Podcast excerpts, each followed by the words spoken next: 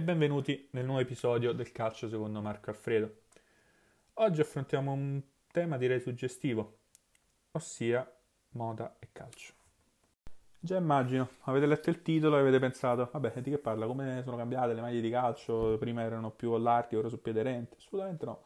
Io parlare di come l'impatto della moda ha influito sul calcio. Negli anni 70, negli anni 80 non esistevano sponsorizzazioni. Al massimo sì, esisteva qualcosa tipo Puma Maradona oppure anche Puma Pelé, famoso, la famosa scena in cui Pelé si allaccia le scarpe per una cifra versata dalla Puma che oggi definiremo irrisoria durante la finale di Coppa del Mondo. Ma sostanzialmente non c'era quello che c'è oggi. Il cambiamento c'è negli anni 90. Negli anni 90 i calciatori iniziano ad affiancarsi al mondo del, della comunicazione Ossia non si costruiscono più il calciatore esclusivamente, si costruiscono la persona dentro il campo, ma soprattutto fuori. Si devono creare un'immagine, si devono creare un'immagine perché nascono le sponsorizzazioni con i brand Nike, ma anche fuori dal campo, testimonial Dolce Gabbana, si devono creare un'immagine per attrarre tutti questi sponsor e pensare al, loro, al loro fatturato, perché il calcio inizia a piacere come immagine, il calciatore in sé inizia a piacere come immagine. Nascono le scopiazzate dall'America, tipo si cerca di fare quella linea R9 per Ronaldo, scopiazzata totale della linea Jordan, però non ha tanto successo. E tutte queste, tutte queste cose cambiano le dinamiche del calcio in una maniera veramente spaventosa. Nascono le famose pay TV. E voi dite, eh, che dobbiamo fare che nascono le famose pay TV? Le famose pay TV sono quelle che hanno distrutto totalmente il calcio. Il calcio degli anni 80, il calcio di passione, eccetera perché che succede? Le leghe devono pensare al branding. Ho detto puro stile americano. Il branding, quindi la Coppa dei Campioni, non si può sentire, si deve chiamare Champions League. Nasce la Premier League. Il calcio diventa un'industria. Il calciatore deve costruirsi un'immagine, deve pensare a vendere, deve pensare a trarre più pay TV possibile per raccimolare più soldi possibili. Nascono quindi le figure dei David Beckham, dei Henry, e questa immagine che si creano questi giocatori fuori dal campo ovviamente si riflette anche in campo. Se Beckham vende perché è un bel ragazzo, sempre col capello che piace, sempre tutto in ordine, ovviamente prima della partita si deve sistemare, deve crearsi il capello in modo tale che i capelli anche muovendosi rimangano tali e quali e quindi spreca mezz'ora del pre-partita solo ad aggiustarsi i capelli, ad aggiustarsi le cose in faccia e questo per quanto uno può essere in accordo o in disaccordo, cambia totalmente tutto. il calciatore non pensa più solo a quello che deve fare in campo, ma come deve apparire in campo. Cioè, i protagonisti del calcio entrano completamente a... nelle regole di marketing e nelle regole di... di comunicazione. E ovviamente la moda non può stare a guardare, la moda entra, quindi come i calciatori cambiano il loro atteggiamento dentro il campo, la moda anche deve entrare in campo. Quindi nascono collaborazioni con brand importanti anche dentro al campo, nascono quindi le maglie che devono, non devono essere solo funzionali, le maglie devono essere anche belle, devono anche vendere, quindi nascono le famose maglie del Real Madrid che devono avere tanti colori, devono essere dei colori più dissimili, devono essere colori che piacciono sia in Europa ma anche quella maglia che piace in Asia, cambia tutto.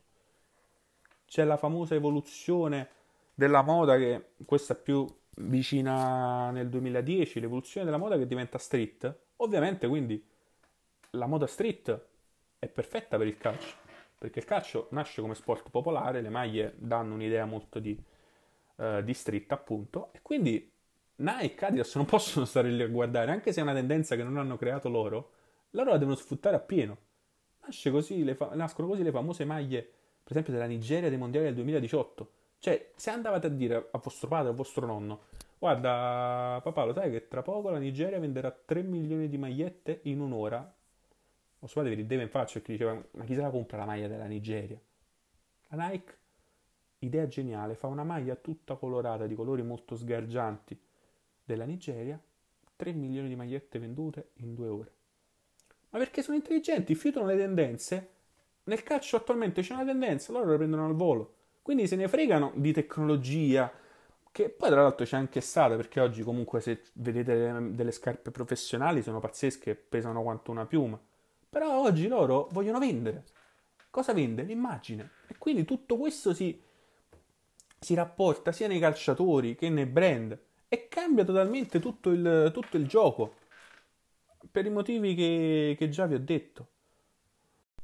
Questo vi fa capire come la moda influenza il, il calcio e come il calcio guarda la moda oggi. Ma basta pensare a un altro esempio, le famose collaborazioni.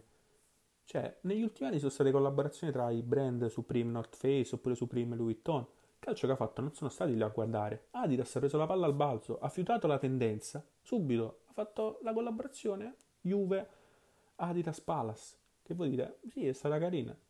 10 minuti che hanno messe online, esaurite tutte le scorte. L'Inter stava facendo un altro discorso del genere con Palm Angels.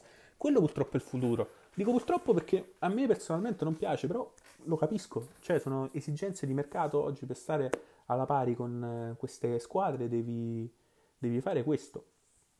E quindi oh, prima è pazzesco pensare a co- quanto è cambiata la cosa in 40 anni, da che non se ne fregavano niente a oggi dipendiamo quasi esclusivamente da, da questo, perché ovviamente Adidas se vede che la Juve ha un impatto così forte proporrà in futuro altre cose, quindi vuol dire che quando si andrà a rinnovare il contratto cioè che Adidas sarà per uh, terminare il contratto con la Juve, dovrà offrire una cifra forte perché sa che la Juve gli porta quelle vendite. La Nike, sapendo che la, la Juve ti porta quelle vendite, proporrà una cifra per far alzare il prezzo dell'Adidas e quindi levarla dal mercato delle altre squadre. Quindi questo pian piano, vedete come fa crescere le sponsorizzazioni diventeranno sempre più alte, com- come stanno diventando negli ultimi anni.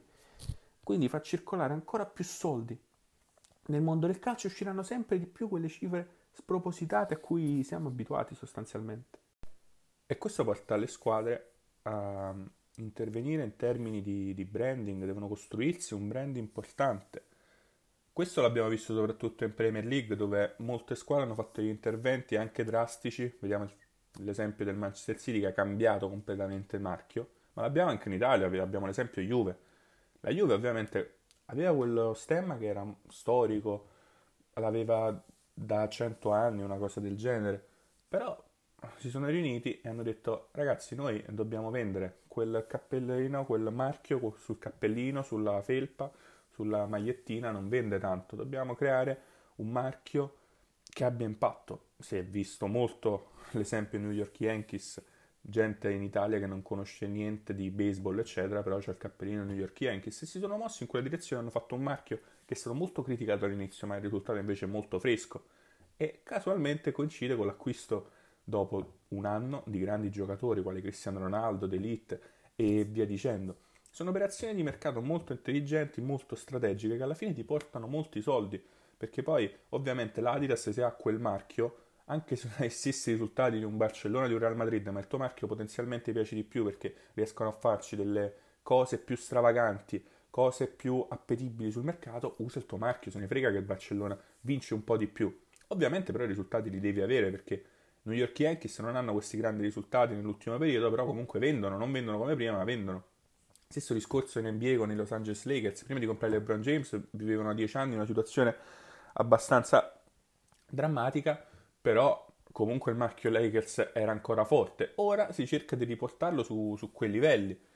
E questo è tutto quanto delle dinamiche che cambiano tutto, perché ovviamente i grandi saranno sempre grandi perché crescono sempre di più, perché ovviamente Nike, anche Puma sta crescendo molto da questo punto di vista, e Adidas litigano per i grandi club, offrono cifre spropositate per accaparrarseli. I piccoli invece non c'è questo discorso, cioè vediamo il divario di sponsorizzazione tra Juve e Napoli è, è pazzesco, e stiamo parlando del Napoli e questo alla fine per me renderà il calcio sempre più noioso perché ovviamente in Italia, ad esempio, l'unica che potrà pareggiare la forza della Juve forse sarà l'Inter oppure il Milan se si riprenderà, ma il Napoli a livello economico potrà far poco. E se non riesce a stare al passo e la Juve invece pian piano aumenta sempre, è sempre più difficile. E quindi vedete come tutte queste dinamiche influenzano sia l'economia che c'entra nel calcio, ma l'economia direttamente influenza il rendimento in campo.